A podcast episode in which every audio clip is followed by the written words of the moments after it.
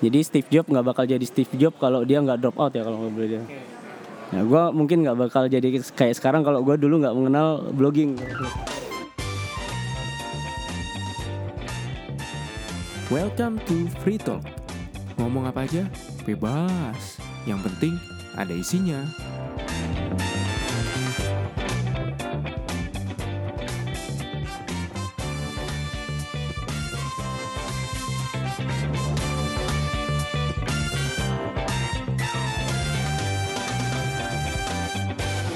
Oke, balik lagi bareng gue Andrew di Free Talk. Ngomongin apa aja bebas, yang penting ada isinya.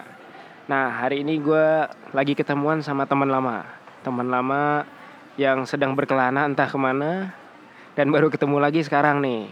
Coba dong, dites dulu mic-nya. Halo, halo. Wih, suaranya soft banget nih. Pasti orangnya berwibawa, keren ya. Coba dong diperkenalkan dong. Halo, saya seorang engineer, Engineer apa tuh? engineer backend di tiket.com. Bukan artis Indonesian Idol, tapi namanya sama Siapa namanya? Kunto Aji. Wih, oke oke oke.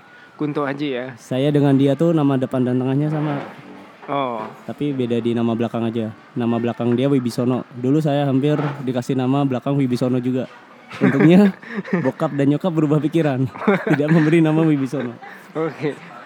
Berarti nama lu kalau di search di Google nggak akan per nomor satu dong ya? Karena Iya. Kunto Aji yang terkenal itu yang nomor satu ya. Betul sekali. Oke oke oke. Makanya waktu itu kalau nggak salah lu buat cover eh, ini ya video klip Kunto Aji ya. ya, tapi itu inspirasinya dari kawan. Oh, Waktu itu iseng-iseng ngobrol habis makan malam, gimana kalau kita bikin cover eh, baik Kunto Aji oleh Kunto Aji dan untuk Kunto Aji. ah, terbentuklah eh, video cover itu. Kunto kesibukannya lagi ngapain aja sih sekarang? Kesibukannya selain bekerja sedang berkomitmen. Wis, apa tuh komitmen apa ya? untuk sehari minimal satu komit di GitHub. Oke. Boleh nggak kita ngebuat komit kayak cuman eh, ngerubah misal ritmi gitu? Itu itu dianggap satu komit atau enggak sih? Ya, itu dianggap satu komit. Oke. Hmm. Jadi walaupun eh, hal sekecil apa pun itu gua anggap sebagai aktivitas di GitHub yang minimal satu komit tersebut. Oke. Dari entah bikin library open source atau eh, bikin blog post Oke. atau bahkan cuma ngedit ganti image itu pun jadi satu komit. Oh, ya ya ya. ya. Gitu. Jadi aktivitasnya kalau bisa sekecil mungkin. Tapi karena minimal satu komit bisa jadi lebih dong. Oke, ya ya ya. ya. Itu tujuannya memecah, memecah biar enak lah. Rekor gue pernah 25 komit sehari. Waktu itu Oke. emang lagi lowong banget. Terus eh, project pribadi gue yang namanya catetin.com itu kebetulan lagi banyak yang harus dibikin eh, fiturnya. Oke. Ya udah disikat lah di hari lowong tersebut.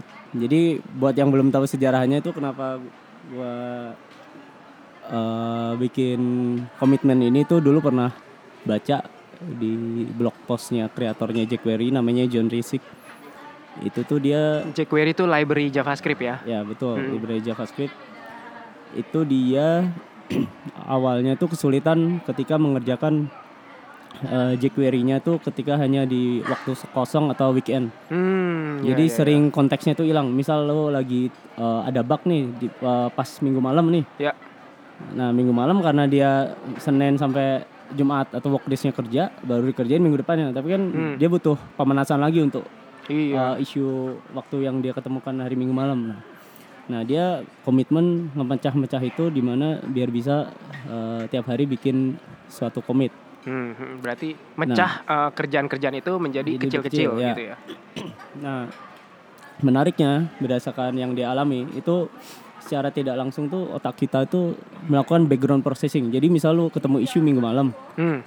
eh, karena lu pecah jadi sedemi- sedemikian rupa dan kecil, lu waktu mandi pas hari Senin lu kepikiran kan. jadi dicicil di situ. Oh, oke oke. Gue sendiri oke. juga merasakan hal itu. Oke oke. Jadi ada suatu masa di mana gue kepikiran pas lagi di kamar mandi, lagi mandi atau gosok gigi. Gitu. Habis itu langsung dikerjain gitu ya habis itu. ya waktu itu uh, bisa gua tunda besoknya atau Oke. hari itu juga. Oh, ya. Tapi ya. intinya dipecah lah. Jadi nggak cuma pas weekend biar nggak lupa. Hmm. Tapi gua sendiri agak susah Per- pernah jebol maksudnya pernah ada suatu hari di mana gua nggak bikin komit. Nah, iya iya. Itu kisahnya gua lagi liburan di Bali. Uh, terus selain pulsa dan ha- pulsa habis, karena langganan paket tiba-tiba nggak nggak gagal langganan entah kenapa terus udah itu kecapean jadi lupa kalau hari itu belum bikin komit jadi Hmm. pulang dari Bali langsung tidur lah Oh, Seperti ya, itu. ya, ya. itu Jadi- jebol juga sih akhirnya jadi gua melakukan sekitar Desember 2018 jebolnya tuh sekitar sebulan atau dua bulan lalu sehari itu Oh, oke oke. Jadi lo uh, terinspirasi dari si yang pembuat jQuery tadi ya? Yaps, dia dia sendiri berhasil melakukan sekitar tiga setengah atau empat setengah tahun. Empat setengah tahun. Wow. Terus gua lihat di GitHub-nya habis itu dia nggak nggak melakukannya lagi. Entah mungkin udah susah Hmm. Udah atau atau udah kelar gitu? atau udah kelar atau dia udah nggak ada proyekan di GitHub yang pakai Oke. GitHub. Mungkin Ah, ah, ah. pakai Bitbucket atau proyek lain. Oke. Biasanya tuh uh, yang dikerjain apa aja sih? Eh, banyak personal project lebih Oke. tepatnya. Heeh. Jadi s- eh, selain hobi blogging Mhm. juga ada eh, project namanya catetin. Wih. Apa Jadi sih catetin tuh? catetin.com itu adalah eh, situs yang saya buat pribadi untuk eh, monitor harga emas. Jadi gue bisa tahu nih kapan waktu yang tepat untuk ngejual. Hmm. Jual emas ya? Ya, ngejual emas. Karena gue mainnya batangan bukan online. Dan sangat disarankan untuk beli yang fisik. Kenapa kenapa kenapa? Karena kalau lu online, misalnya online, semuanya orang online. Hmm. pada hari misal di hari Minggu di tanggal sekarang tanggal misal hari ini ya tanggal 12 ya. Ya. Seluruh orang yang online tersebut pengen mencetak emasnya. Oke. Pasti ada yang nggak kebagian dong. Iya bisa jadi. Ya, karena kehabisan kan. Nah, makanya dari itu gue selalu main fisik salah satunya itu. Salah satu alasannya. Jadi ada kemungkinan yang online itu pas nyata nggak dapat fisiknya padahal eh, emas itu kelebihannya justru di fisiknya itu sebagai anonymous wealth. Hmm, ya ya ya. Mungkin eh, kekayaan yang lu bisa bikin anonim yang orang nggak bisa lihat. Iya betul. Lu mungkin tanpa eh, dari tabungan kelihatan biasa aja, Hmm. baju biasa aja, tapi di balik layar bisa jadi emasnya bejibun gitu. Oh. Jadi Bapak Kunto ini mungkin dari rekening biasa aja ya, tapi emasnya bejibun nih. Oke oke oke. Ya, itu umpama aja ya. Oh, Kalau lu sendiri eh, investasi emas juga berarti. Ya, gue udah melakukannya sejak 2010. Oke. Jadi sejak 2010 gue udah mulai berkenal. Waktu itu kisahnya gue tanya guru ngaji gue, Oke. "Eh, Mas, ini kelebihan duit enaknya diapain ya? ya di- awalnya sarannya dibeliin emas aja. Kalau Ah, nggak ngerti iya, iya. investasi apa pun beliin emas aja. Iya sih, benar. Dari situlah mulai ngumpulin, terus mencari tahu lebih lanjut ternyata ada emas batangan. Hmm, hmm. Nah makin rajin tuh ngumpulin. Jadi alasan gua jarang jalan-jalan atau foya-foya salah satunya karena pengen ngumpulin buat beli logam mulia. Oh, oke oke oke. Seperti itu. Ya. Nah balik lagi ke catetin. Hmm. Nah lu kalau udah ngumpulin itu fisik kan dikumpulin. Nah pengen tahu dong ini udah keuntungan, udah untung belum sih? Iya, hari ini naik berapa sih gitu. Naik berapa sih gitu? Gue tepatnya wah, udah tepat belum ngejual nih? Nah, ya ya ya. Nah, kalau emasnya cuma satu atau dua biji mungkin masih bisa, tapi kalau eh, emas batangan kan ukuran dari satu gram sampai satu kilo ada. Jadi, Iya, misal ah. lu punya kecil-kecil tapi banyak, Hmm. nah itu agak susah karena lu mau ngejual eh, cari tahu mana batangan, eh, sorry, mana emas, batangan yang eh, ketika dijual memiliki keuntungan tertinggi itu susah. Iya. Ma- eh, maksudnya kapan momen kita harus menjual emas bat emas ini? Ketika lu udah untung aja ke ah. Jadi eh, di ju- jual beli antam eh, logam mulia antam tuh ada harga beli dan harga jual. Lu kayak Iya, beli dolar sama beli jual dolar kan? Oke. Ada beda harga kan? Oh ya ya. Ah, Nah, ah. itu kalau di antam lu lihatnya harga buyback atau beli kembali. Hmm. Nah, ya udah lu bandingin aja waktu lu beli sama lu waktu lu harga buyback itu udah untung belum? Oke. Lu tinggal kasih target lu mau profit taking di angka berapa. Oke. Kalau gua sendiri yang penting untung nggak nggak ada angka Hmm, patokan ya. Selama dia untung gua bisa jual. Ada yang mau Oke. beli gua jual. Jadi Tapi beli kalau nggak ada yang mau beli ke gua Aha. misalnya, ya nggak gua jual, simpan aja. Oh, oke oke. Jadi kalau ada yang mau beli dari lu, Hmm. lu lihat dulu kalau lu udah merasa untung lu akan jual gitu. Gua pi- ketika ada yang mau beli dari gua, gua Hmm. lihat nih emas batangan mana yang memiliki keuntungan terbesar berdasarkan eh, catetin tadi. Oke. heeh. Karena dari catetin gue bisa tahu per batangan tuh untungnya mana. Gue bisa filter keuntungan terbesar. Oke. haha. Nah, gue pilih nih, oh ini gue profit taki, eh, profit gue bakal dapat kira-kira sekian lah Oke. Itu emas batangan yang tadi yang eh, beratnya beda-beda maksudnya. Beratnya gitu. beda-beda Oke, ha. bisa jadi satu gram bisa jadi dua gram Oke, bisa oke. jadi setengah gram Jadi dicari dulu dari emas batangan yang lu punya. Misalnya lu ada beberapa batang Ya. dan bedanya eh, apa?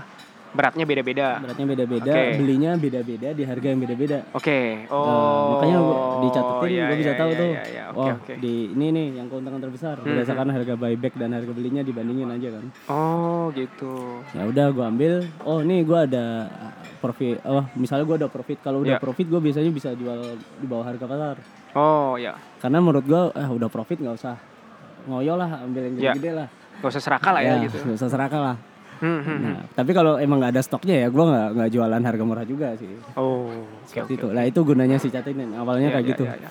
tapi makin ke sini Hmm? gue makin nambah fitur-fitur lain misalnya kayak ngitung zakat jadi kalau kita minimal 85 gram di agama gue itu lu harus ngeluarin dua setengah gram Dua setengah gram. lu misalnya udah nyimpen 85 gram dalam setahun harus Ya, setahun dan ha, ha. 85 gram Ya. itu minimal keluar dua setengah persen sorry bukan dua setengah gram Oke, ha-ha. sebagai lu eh, zakat zakat. nah Oke. itu gue bikin fitur itu biar gue gampang kira-kira berapa gram yang harus gue keluarin Oh, oke oke. Nah sisanya sih paling kayak grafik, kayak eh, daftar harga itu buat ngelihat harga aja. Hmm, hmm, Kalau grafik lu bisa tahu kan trennya, oh lagi naik apa turun. hmm, hmm. Dalam eh, tiga tahun berapa sih kenaikan persenannya buat ngitung-ngitung itu sih. Oh, Ya intinya fitur-fitur yang dicatetin tuh sesuai kebutuhan gue pribadi lah bro. oke oke. Dan mungkin nggak bakal nambah lagi menurut gue udah cukup sih. Oke oke. Nah bu- ber- berarti buat yang pe- apa investasi emas sekarang kita Hmm. bisa ibaratnya kita catat eh, apa Transaksinya. transaksi kita dicatetin ya, misalnya eh, catetin.com. harga catetin.com wes harga belinya berapa Hmm. kira-kira jadi eh, kita bisa menentukan momen kapan kita harus jual emas ini gitu apakah tepat atau enggak nih gitu kan ya ya, nah itu dulu gue ngerjain catetin tuh pas libur atau pas weekend. nah sekarang Kembali lagi ke komit ya. ya ya ya Nah, itu cerita gue dulu ngerjainnya pas libur, Hmm, misalnya pas hmm. libur panjang lebaran atau pas weekend, ada long weekend, Hmm. lagi nggak pergi, nggak ada acara keluarga, nggak ada acara jalan-jalan lah misalnya baru kerjain. Nah itu numpuk di hari itu kan gue ngerjain, jadi ada berasa capeknya lah. oke oke Jadi, nah entah kenapa pas udah berjalan setahun lebih gue baru sadar kalau mendingan di tiap hariin dan di ekstra kecil-kecil lah. ya ya ya ya. Nah itu awal awal akhirnya gue berkomitmen untuk satu hari satu komit. Salah satunya itu untuk memecah lot sih. Oke, Jadi oke. biar nggak numpuk di weekend ya, ya. atau di hari libur. Bener sih, soalnya konteksnya juga udah berubah sih yang tadi kayak lu bilang gitu. Misalnya kerjaan Sabtu Minggu, Hmm. ntar hari eh, Seninnya atau hari tengah-tengah harinya atau minggu depannya pas mau mulai lagi, waduh kemarin Iya. ada- udah, udah sampai mana ya? Mungkin kalau ada bug yang kita bikin kita juga udah lupa tuh. A- atau udah ya udah lanjut aja yang baru gitu fiturnya apa ya kemarin ya gitu. Oke oke itu oke. pemanasannya lah. Dulu untuk kembali lagi lah. Oke. Nah, kesibukan lu selain eh, apa buat catetin kerja Hmm. itu eh, setiap hari ngapain lagi tuh? Eh, selain itu sih gue hobi nulis juga. Jadi gue udah 10 tahun lebih blogging. Mhm. Gara-gara blogging itu sih gue boleh dibilang mencapai tahap yang sekarang. Maksudnya Apa tuh maksudnya? eh, gimana ya bahasanya? Jadi kalau istilahnya Steve Jobs, Heeh, lu hmm. pernah dengar connecting the, the Connect- dots, backwards Connecting the dots ya. Mhm. Jadi Steve Jobs nggak bakal jadi Steve Jobs kalau dia nggak drop out ya kalau gue bilang. Oke, ha. Nah, gue mungkin nggak bakal jadi kayak sekarang kalau gue dulu nggak mengenal blogging. oke. Kenapa Karena tuh? dari blogging itu gue ternyata expand skill gue. Jadi dulu gue bikin blog eh, pengen nulis soal Linux. Linux, oke. Jadi belajar soal Linux. Oh, Nah pakai blogspot waktu itu. iya, iya, iya. iya. Blogspot template-nya jelek. gue jadi belajar HTML sama CSS. Oh, oke. Buat bikin template, bagusin. Nah, terus ya intinya dari expand terus. Terus eh, dari eh, blogging tersebut, gue kan pengen cari bahan-bahan lagi nih selain Linux. Hmm, hmm, hmm. Gue ngoprek-ngoprek ketemu bahasa pemrogra- pemrograman Ruby sama Python. Oh, Gue oke. berkenalan lah sama Ruby Python, jadi Oh. tahu Ruby on Rails juga dari situ. Oh, oke, oke, oke. Nah begitu lo lulus kuliah Hmm? eh gue keterima yang kerjaannya pakai Ruby Wah, pas banget ya berarti. ya itu makanya itu kayak lu kalau narik titik-titik ke belakang itu lu kayak nyatu gitu Oh, iya iya iya. Seperti itu nah sampai beberapa tahun setelahnya itu Ruby masih kepake skill Ruby yang gue temukan saat gue eh, beraktivitas blogging nyari-nyari bahan lah Ruby itu programming language ya. ya betul Oke. hmm. Eh, sampai akhirnya sampai sekarang lah Sampai gue sekarang. punya beberapa blog yang ada yang khusus buat pribadi personal yang gue nulis random apa pun yang gue mau ada yang Mhm. technical technical itu tujuannya karena gue nggak mau googling lagi apa yang gue temuin gue tulis tuh di notes nah notesnya daripada nganggur di komputer gue gue jadiin blog post Hmm, siapa tahu orang bisa baca juga ya. ya misalnya lu untuk eh, update Ubuntu terakhir gue kan sering butuh update Ubuntu Iya, untuk iya, iya. eh, server gue ya daripada gue googling karena lupa mulu ya gue tulis aja sekalian Ya, ya. dibaca yang lain mungkin berguna lah Hah, hah, hah. gitu terus ada lagi yang blog eh, khusus untuk gue cari duit ada Wis. maksudnya dari ads adsnya Oh, masang ads juga di blognya tuh. masa Wah. ya nggak seberapa lah tapi lumayan buat nutup hosting udah profit lah ya. Oh, iya iya iya. Eh, kayak gitu macam-macam jadi masih kenapa nggak gue jadi satuin karena gue dulu pernah belajar soal bisnis Hmm, hmm, hmm. lu kalau bisa sih brand jangan nyampur ya maksudnya branding itu punya keterkhususan ya Ya, iya iya. misalnya lu branding soal emas tadi ya jangan dicampur sama blog pribadi lu Oke. hah. seperti itu makanya gua eh, tiap kategori yang menurut gua bisa gua spesifikin gua pisah domainnya. iya. Hmm. Oh, gitu. Nah, terus eh, lu gimana cara bagi waktunya tuh kalau eh, dalam sehari tuh kayaknya eh, cukup banyak yang dikerjain. Lu juga masih kerja kan sekarang lu masih kerja.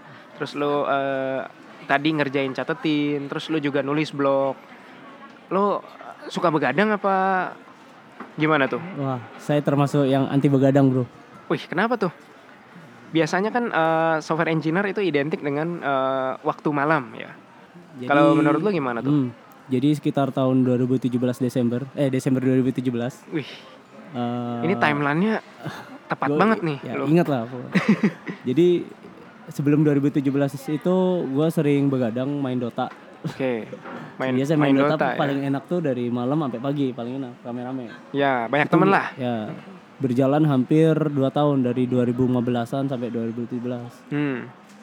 Nah pas Desember 2017 tersebut gue tersadarkan waktu itu ngelihat timeline di Twitter Mhm. ngebahas soal efek kurang tidur. Efek kurang tidur. Ya betul. Oke. Ditambah kreator dari Ruby on Rails frameworknya web application Ruby Oke. ngebahas soal tidur juga di mana dia eh, menyarankan kalau lu mau produktif ya tidur lu 7 sampai 9 jam. Oke. Kenapa tuh? Kenapa tuh? Nah, berdasarkan yang gue baca-baca lagi, jadi dari situ triggernya gue Mhm. telusuri lagi. Nah itu si Business In- Insider itu ngambil eh, sumbernya tuh dari profesor yang bernama Matthew Walker. Matthew Walker. Yaps, dia bikin buku, autornya eh, Why We Sleep. Mhm. Nah di situ eh, doi ngebahas efek apa aja sih yang bakal terjadi kalau lu kurang tidur. Hmm. Efek paling ringannya nih ya buat cowok. Biji testis lu mengecil loh, mengkerut. Serius lu. Serius? Iya. Itu beneran. Oke, oke, oke. Gua kaget sih. Eh, terus efeknya banyak. Eh, misal lu 4 sampai 5 jam tidur, Mhm. aktivitas alami sel sel pelawan kanker alami lu berkurang 70% Berkurang 70%. sehari doang. Jadi lu Wah. kalau numpuk dua hari ya berkurang lagi 70%. Gimana kalau setiap nangkapnya. hari ya? Gua nangkapnya kayak gitu ya. Waduh, gua ag- agak sering begadang Ya. lagi nih. Eh, terus ada eh, keterkaitan kanker dengan oh ya kurang tidur tadi karena sebabnya itu Mhm, ada mhm. juga soal otak jadi otak itu lu kalau mau belajar itu malah di- disaranin banyak tidur Mhm. jadi ibarat busa ya Busa. busa itu lu peres dulu kan kosong Hmm, kan lu mau nyerap ilmu kan lu mau nyerap ilmu tuh suruh tidur dulu Hmm. bangun belajar Ya, ya. ngapalin tidur lagi itu buat kayak ngekomit kalau git commit itu Oh. tidur terus ditambah lagi ada fak bukan fakta sejarah ya Mhm. fakta beneran kejadian lah itu ada CEO SAP India Oke. di mana dia gaya hidupnya sehat Hmm. rajin olahraga nggak pernah minum alkohol kagak ngerokok Ya.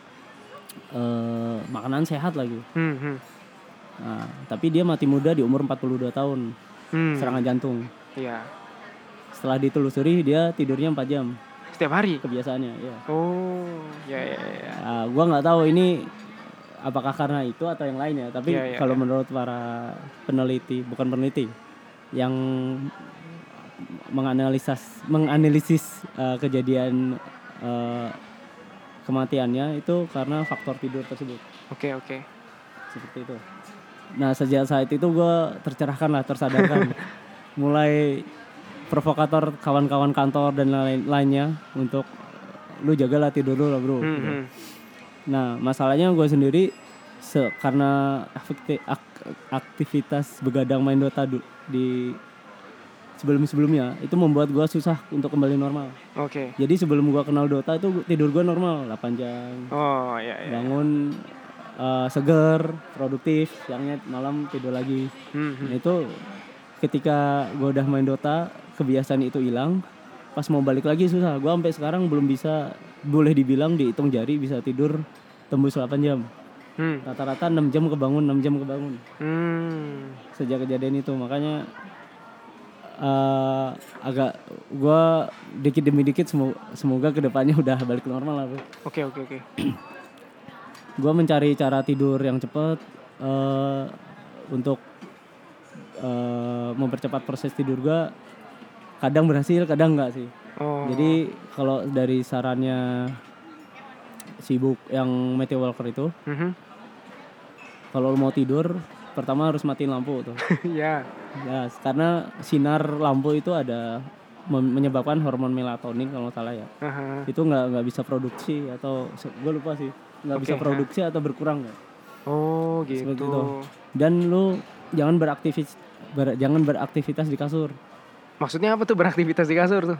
Lu kalau makan, baca, nonton jangan di kasur. Oh, Soalnya oke. otak mengasosiasikan kasur itu sebagai tempat beraktivitas bukan tempat istirahat. Oke. Jadi kalau mau tidur, lu baca di ruangan lain duduk. Hah? Terus kalau udah ngantuk balik Balik ke kasur. Itu lebih cepat sih. Oke oke. Gua mencoba yang itu agak susah. Karena biasanya eh gue lebih nyaman di kasur yang aktivitas lain itu emang agak susah sih gue akuin. Tapi yang matiin lampu gue akuin mempercepat sih. Jadi Hmm. dulu gue lebih suka dinyalain. Eh, semenjak gue agak susah tidur, gue coba matiin, ya bisa mempercepat sih. Ya. Oke oke. Kalau lu sendiri sekarang setiap harinya tidurnya minimal berapa jam tuh? Nah minimal tidur yang bagus tuh regularity. Jadi semakin lu regular itu semakin bagus. Reg- Gimana tuh maksudnya? Misal kalau usahakan lu pengen tidur jam eh, pengen bangun jam 5 misalnya. Oke. Ya lu tidur ya kalau bisa jam 9 biar 8 jam kan. Oh, patokannya 8 jam itu. 7 sampai 9 sih dia. 7 sampai 9. Meskipun orang tua atau masih muda itu semua sama. Beda. Kan- oh, Lu beda ya? semakin muda semakin butuh banyak tidur. Ah, oke oke. Semakin banyak aktivitas semakin butuh banyak tidur juga. Oke. Jadi kayak kayak si LeBron misalnya. LeBron Dia- James maksudnya apa? Ya. Dia pebasket. Ah. Dia tidur tuh bisa 12 jam, bisa, bisa Hmm, hmm. di atas normal kita lah karena aktivitas fisiknya gede. itu nggak masalah tuh tidur 12 jam. Malah disaranin tuh. Oke. Disaranin Oh, malah itu. disarani. Terakhir yang gue baca itu eh, seorang atlet basketball, tapi gue lupa namanya. Dia jadi sleep guru di timnya. Hah, hah. Dia katanya biar eh, eh, prestasinya terjaga, dia Mhm. tidur 10 jam. Tidur 10 jam. Iya, Oke. Itu di luar normal. Normal kita Oh. disaranin sama organisasi internasional, gue lupa namanya. Itu 7 sampai 9 untuk 7 sampai seumuran 9. sekitar eh, 20 sampai 30-an tuh 7 sampai 9 jam. Semakin bayi itu semakin lama eh semakin muda, sorry. Misalnya Oke, bayi, oke. Haha. balita, batita itu di atas itu. Oh, gitu. Gue pernah baca eh, buku karangan Jason Fried kalau nggak salah ya. Ya. Gue pernah baca buku namanya Rework. Oh ya, itu salah satu salah satu yang menyarankan tidur jadi produktif tuh di buku itu sih. Oh, ya ya. Jadi kalau si Matthew Walker tuh efek-efek lu kurang tidur. kurang tidur. apa yang lu ya. dapatkan.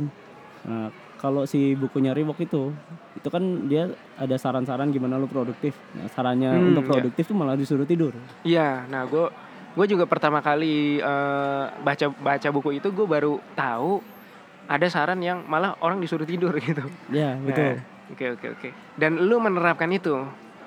Gue menerapkan tidur malam dan bangun pagi. Mhm. Cuma masalahnya itu tadi gara-gara gue dulu kebiasaan main Dota begadang. Ya. Sampai sekarang nggak bisa menyentuh 8 jam. Jarang banget. ha. 7 jam bisa dihitung lah.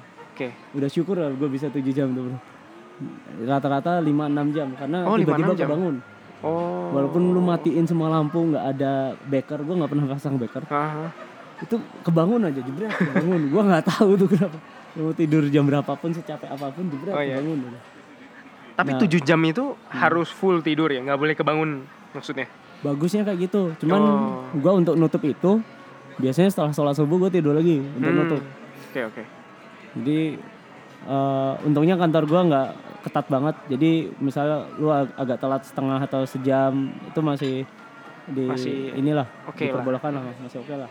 Ya udah gua Oh, buat iya, nutup iya. tidur aja daripada lu ngantuk nggak Iya produktif sih di benar. kantor. Ha, ha, ha, ha. Nah, Iya sih. Seringnya sih gitu sih kayak sebenarnya banyak kan kan- kantor yang banyak lembur ya. Misalnya kita eh, misalnya ada deadline segala macam.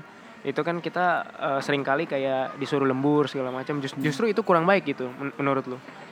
ya kurang baik. Tapi itu di mana lu kondisi yang mau nggak mau. Lu misal punya anak, Hmm. anak lu naiknya setengah malam, Iya, nah itu. ya mau nggak mau kebangun kan. Iya bener atau lu tiba-tiba ada bug di mana Iya. server down Harus lu betulin pada saat itu ya, juga. ya mau nggak mau lu Oh, bangun iya, tapi iya. setelah itu kalau nggak ada apa pun yang aneh-aneh ya tidur, Tidur lagi. Oke. Iya, iya. Berarti ya Itu, mungkin kalau ya. ada case-case khusus ya yang maklum lah ya, bisa dimaklumin. jadi tidur itu udah proven Mhm. baik dari penelitian atau yang dialami sendiri Ya. oleh orang-orang eh, sebagai untuk menjaga kesehatan lo serta produktif produktivitas Hmm, hmm. seperti itu Oke. udah proven Udah berubah. Nah, setelah lu menerapkan eh, tidur yang cukup, segala gaya apa? Gaya hidup yang apa teratur, segala macam semua ter- teratur setiap hari satu komit gitu misalnya. Apa sih yang lu rasain gitu? Apa lu merasakan satu eh, apa improvement yang menurut lu tuh wah, ini tuh gua improve banget dari gue yang sebelumnya gitu. Ya. Ada gak sih ngerasa gitu? jadi gue pernah baca lagi lagi-lagi di Twitter nih Hmm, source-nya hmm, hmm. Lu kalau ada improvement sehari satu persen aja Hmm, hmm. setahun lu punya improvement 365 persen kan Iya, betul. yang gua rasakan kayak gitu gua merasa improve sehari satu persen itu Wih, oh gitu ya. Bener juga Iya. sih analoginya ya. Iya, iya, iya. jadi gua cicil-cicil ya ujung-ujungnya banyak ternyata yang gua hasilin Oh. blog post eh, yang tadinya dulu nggak kurus Hahaha. karena gua kalau lagi nggak ada yang dikerjain dicatetin atau project open source gua biasanya ngurus blog kan Oh. apa ya gitu. kira-kira yang pengen gua update oh ini kata-katanya ada yang kurang pas Ya, ya, ya, ya. atau yang kata-katanya udah eh, nggak relevan dengan zaman sekarang jadi Ya, kadang ya. update Oke, oke. jadi gua dapat pengetahuan baru kan seperti Oh. itu Lu sering bikin ini gak sih setiap harinya mungkin lu bikin to-do list sampai segala macam atau itu udah kayak automate gitu setiap harinya tuh pulang kantor lu langsung udah di otak kerjain ini kerjain ini atau atau lu bikin to do list gitu. gue dulu bikin to do list Hmm. di Apple Notes Mm-mm.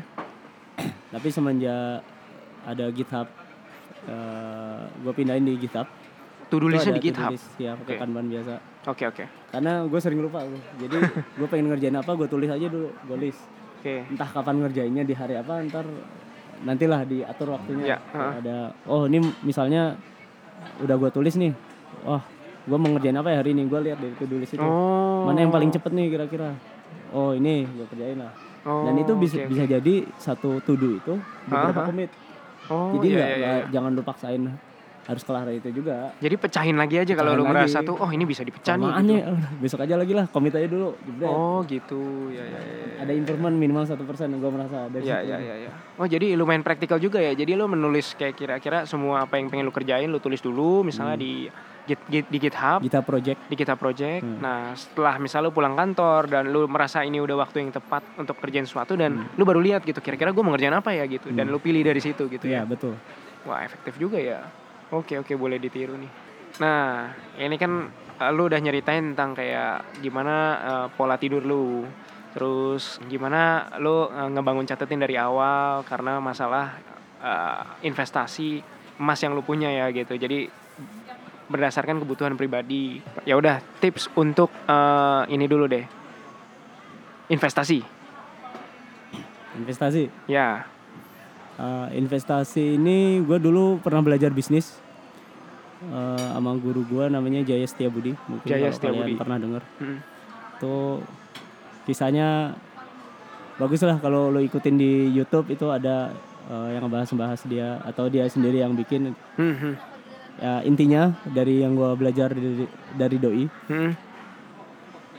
lu investasi eh, ROI (Return of Investment) itu patokannya 20% angkanya.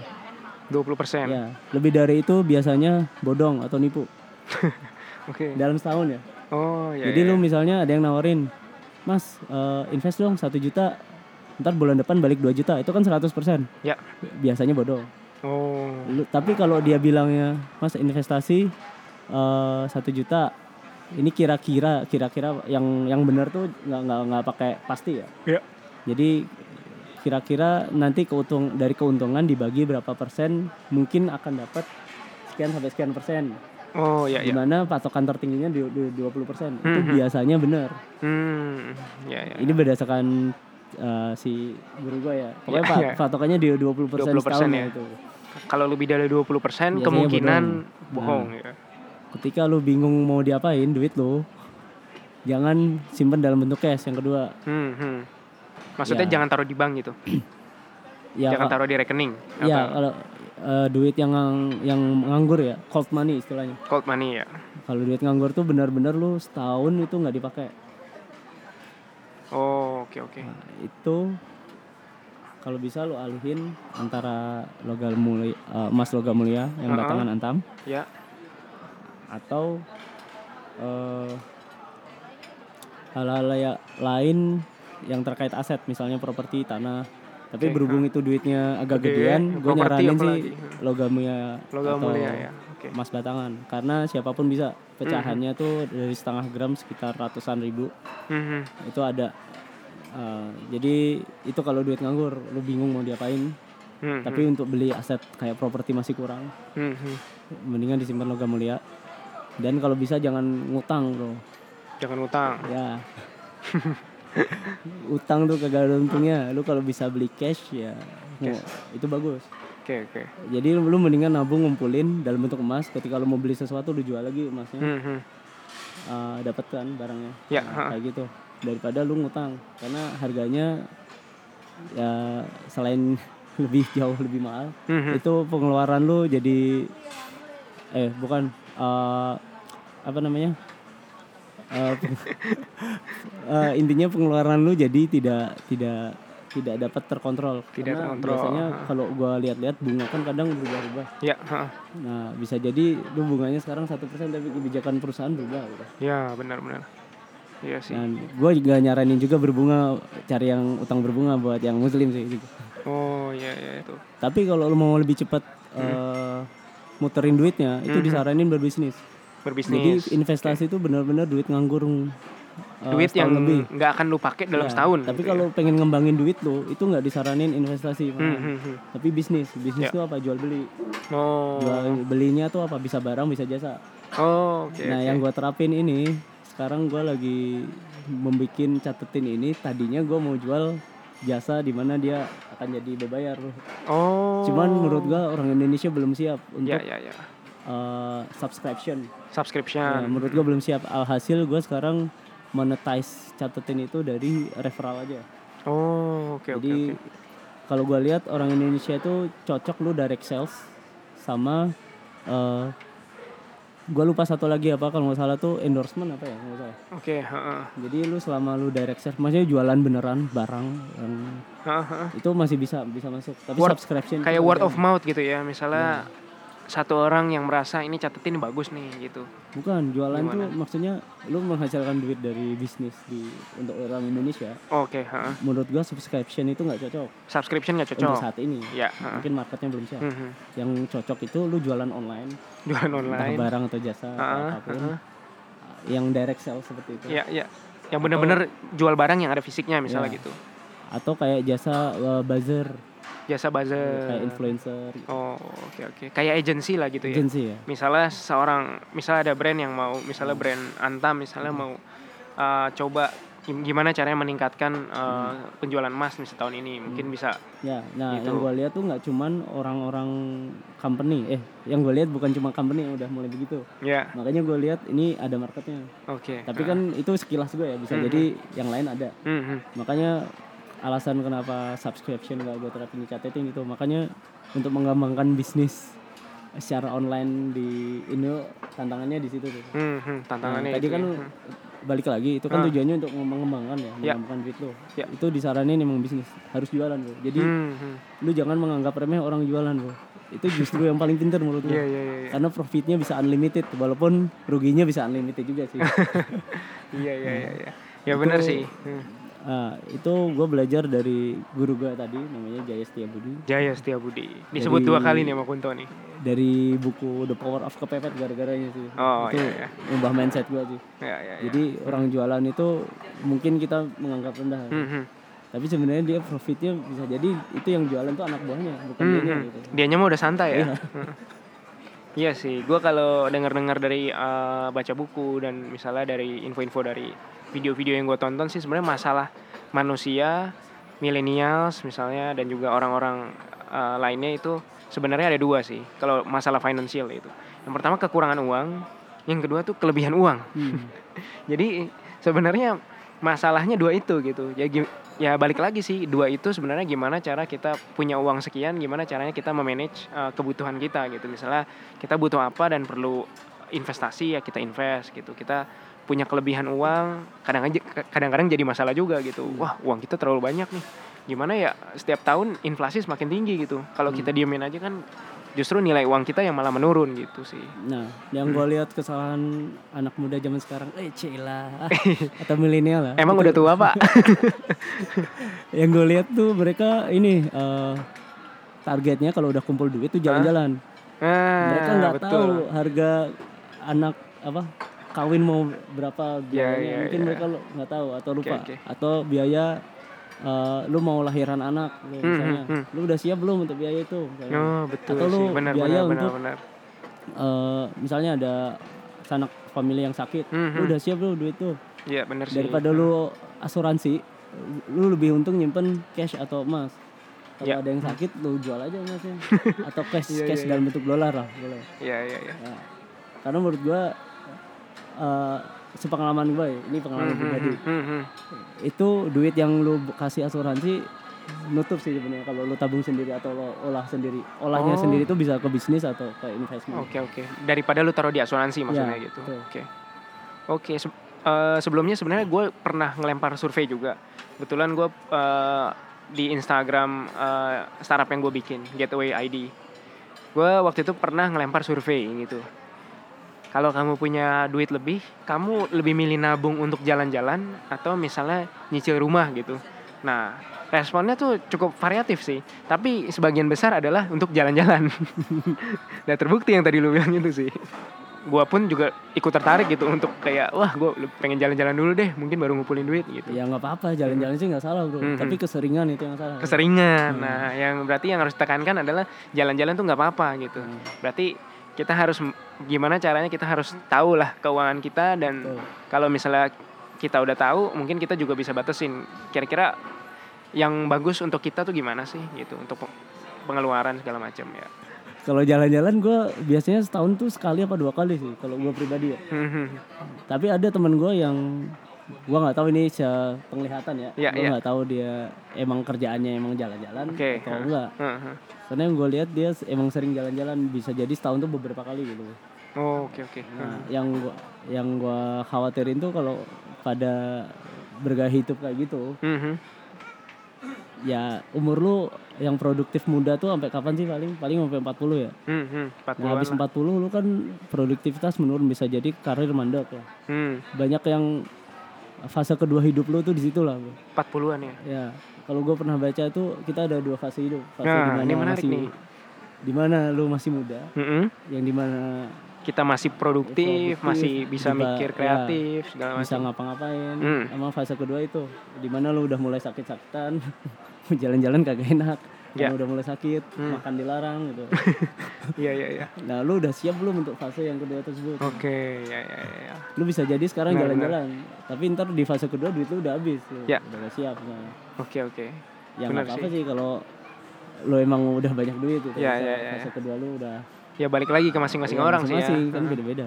Benar-benar. Kalau lu merasa fase 2 lu tuh udah akan baik-baik saja ya ya berarti nggak ada salahnya juga dong kita jalan-jalan terus ya Apa-apa. selama ah, masih aman kan? Misal gue jadi anaknya Bill Gates, mungkin gue tiap hari jalan-jalan. Gunto Gates ya maksudnya. Oke oke oke. Oke deh. Gimana? Ada tips and trick lagi nggak buat kira-kira tip eh, untuk millennials nih supaya gimana Apa ya? sih kita supaya lebih Buat engineer lagi. kali bro ya. oke karena lu seorang software engineer gitu. Betul, bro. Ada tips nggak? Tips untuk jadi dalam berkarir kita Hmm. juga ada jualannya bro. Oke, nah gimana tuh? Jadi kita Maksudnya? jualan tuh nggak cuma barang dan jasa. Karir Tapi? kita harus bisa jualan. Maksudnya jual diri gitu Jual ya? diri kita. Wah, Lu sering jual diri nih? Nggak juga. Gimana tuh? Nah, pertama lu untuk menjual diri, recruiter nggak mungkin dong lihat Facebook lu, Instagram lu kalau mau rekrut kan. Ya. Modal lu yang pertama tuh punya website atau blog. wah gua nggak punya lagi. Lu kalau recruiter Itu udah minus satu tuh gua. Ya, recruiter pasti googling nama lu. Kalau Ah, nama lu iya nggak sih. searchable, gimana dia ngontak lu? bro? Lah Kunto Aji mana searchable yang keluar artis? Itu aja sih, gue juga bingung kenapa mere- mereka bisa nemu gue aja. Nah, terus wah lu memberikan saran yang lu sendiri nggak searchable nih. Ya, karena gue eksis di LinkedIn, maksudnya aktif.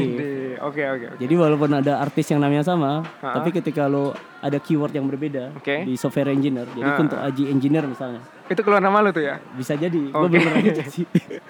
Iya iya. tapi di LinkedIn gue lumayan aktif. Yang kedua Oke. lo aktif di LinkedIn lah. Nah, aktif di link, LinkedIn LinkedIn. itu sarangnya recruiter, boleh dibilang. Oke. Gue sering sih Ah. dapat email untuk tawaran hingga hari ini. Hmm, hmm. Nah, yang ketiga aktif di GitHub. Aktif di GitHub. Ijo-ijo di GitHub itu ngaruh loh sama ini penilaian recruiter. Oh, Percaya nggak percaya ya? iya iya. Nah, Ya. gue sejak sehari satu commit ijo-ijo otomatis sama dong. Otomatis banyak yang kontak gitu. Ya itu rahasia sih. Iya iya iya iya. nah, seperti ijo-ijo di GitHub tuh maksudnya activity. Jadi di Activity. GitHub kalau lu bikin commit itu ada activity warna hijau Hmm, hmm. nongol. Hmm, hmm. Jadi selanjutnya lu dari website itu lu kudu sharing apa yang lu bisa. Hmm.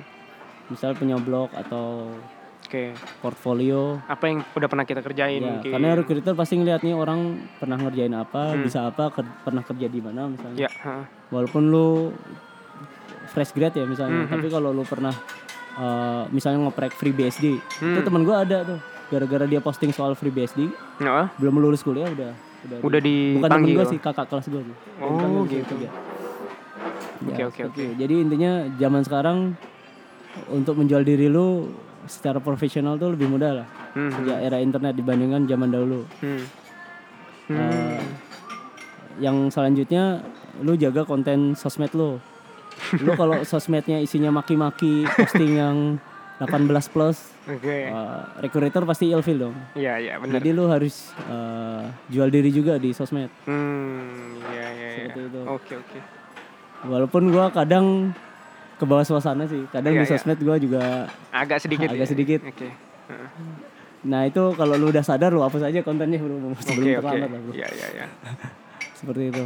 Oke, ya, itu- ya tadilah lima lah minimal. Ya, ya, ya. Berarti terutama tadi Hah? terutama punya website atau blog sih. Hmm, Jadi lu jangan ngandelin Twitter, Medium. Kalau mereka shutdown konten lu mau diapain bro? Iya, hilang. Lu nggak bisa kontrol konten lu sendiri. Iya, iya, iya. Yang kedua, kalau mereka ada artikel lain, misal Ah. lu, lu ada Bill Gates bikin artikel, Hmm. pengen nge-link ke artikel lu. Hmm. Kalau lu di Medium, URL-nya Medium dong. Iya, medium yang Kalau kena ya. mediumnya down, nggak Oh, akses lagi tuh link yang di share Bill, Iya, Bill iya. Gates misalnya. Hmm, hmm. Tapi kalau lu punya website sendiri, Hmm. nama lu yang tercantum website lu. Hmm, ya, ya, Jadi ya. walaupun lu pindah hosting, pindah server di mana pun lu berada, namanya tetap nama domain lu. Oke. Oh ya ya ya.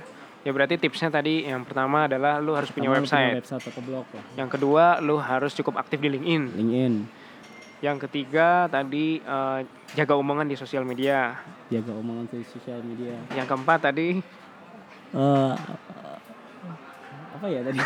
oh aktif di GitHub. bro. Aktif di GitHub. Ya, ijo-ijo itu penting ya. Ijo-ijo Ya. itu penting. Oke Tapi lah. sekali lagi ini berdasarkan peng- pengalaman pribadi. Hmm, hmm. bisa jadi Experience di- Bapak Kunto Aji ini. Di orang lain berbeda ya. Ya, Jadi ah. jangan disamakan. Jangan digeneralisir maksudnya. Oke, siap. Nah, buat teman-teman, tips dari eh, Bapak Kunto ini seorang senior, apa tech lead ya sekarang ya? Tech lead, tech lead ya Pak Kunto ya? Ya betul. Tech lead di salah satu eh, startup yang cukup besar di Indonesia ini mungkin bisa bantu teman-teman semua yang para software engineer, para teman-teman yang masih eh, kuliah dan pengen gimana caranya eh, cari kerja dan menata kira-kira setiap harinya mau gimana, produktivitas, tentang tidur segala macam. Moga-moga bisa membantu ya. Oke teman-teman, eh, kayaknya sampai sini aja info-infonya. Terima kasih Bapak Kunto atas sharing-sharingnya. Siap. Terima kasih ud- udah mau diundang ya. Ya, Sekalian nemenin beli sepatu ya tadi ya. ya. Kebetulan lagi cari sepatu pantopel karena entah hilang di mana sepatu pantopel di rumah. Oke deh. Thank you Pak Kunto ya. Ya, Mm-mm, Moga-moga nanti kita bisa ngobrol lagi deh. amin. Terima kasih Oh, bro. Sama-sama bro. Siap. Siap. Oke buat teman-teman semua, eh, semoga sharing ha- kali ini bermanfaat ya. Oke, stay tune di Free Talk. Sampai ketemu lagi minggu depan. Bye. Bye.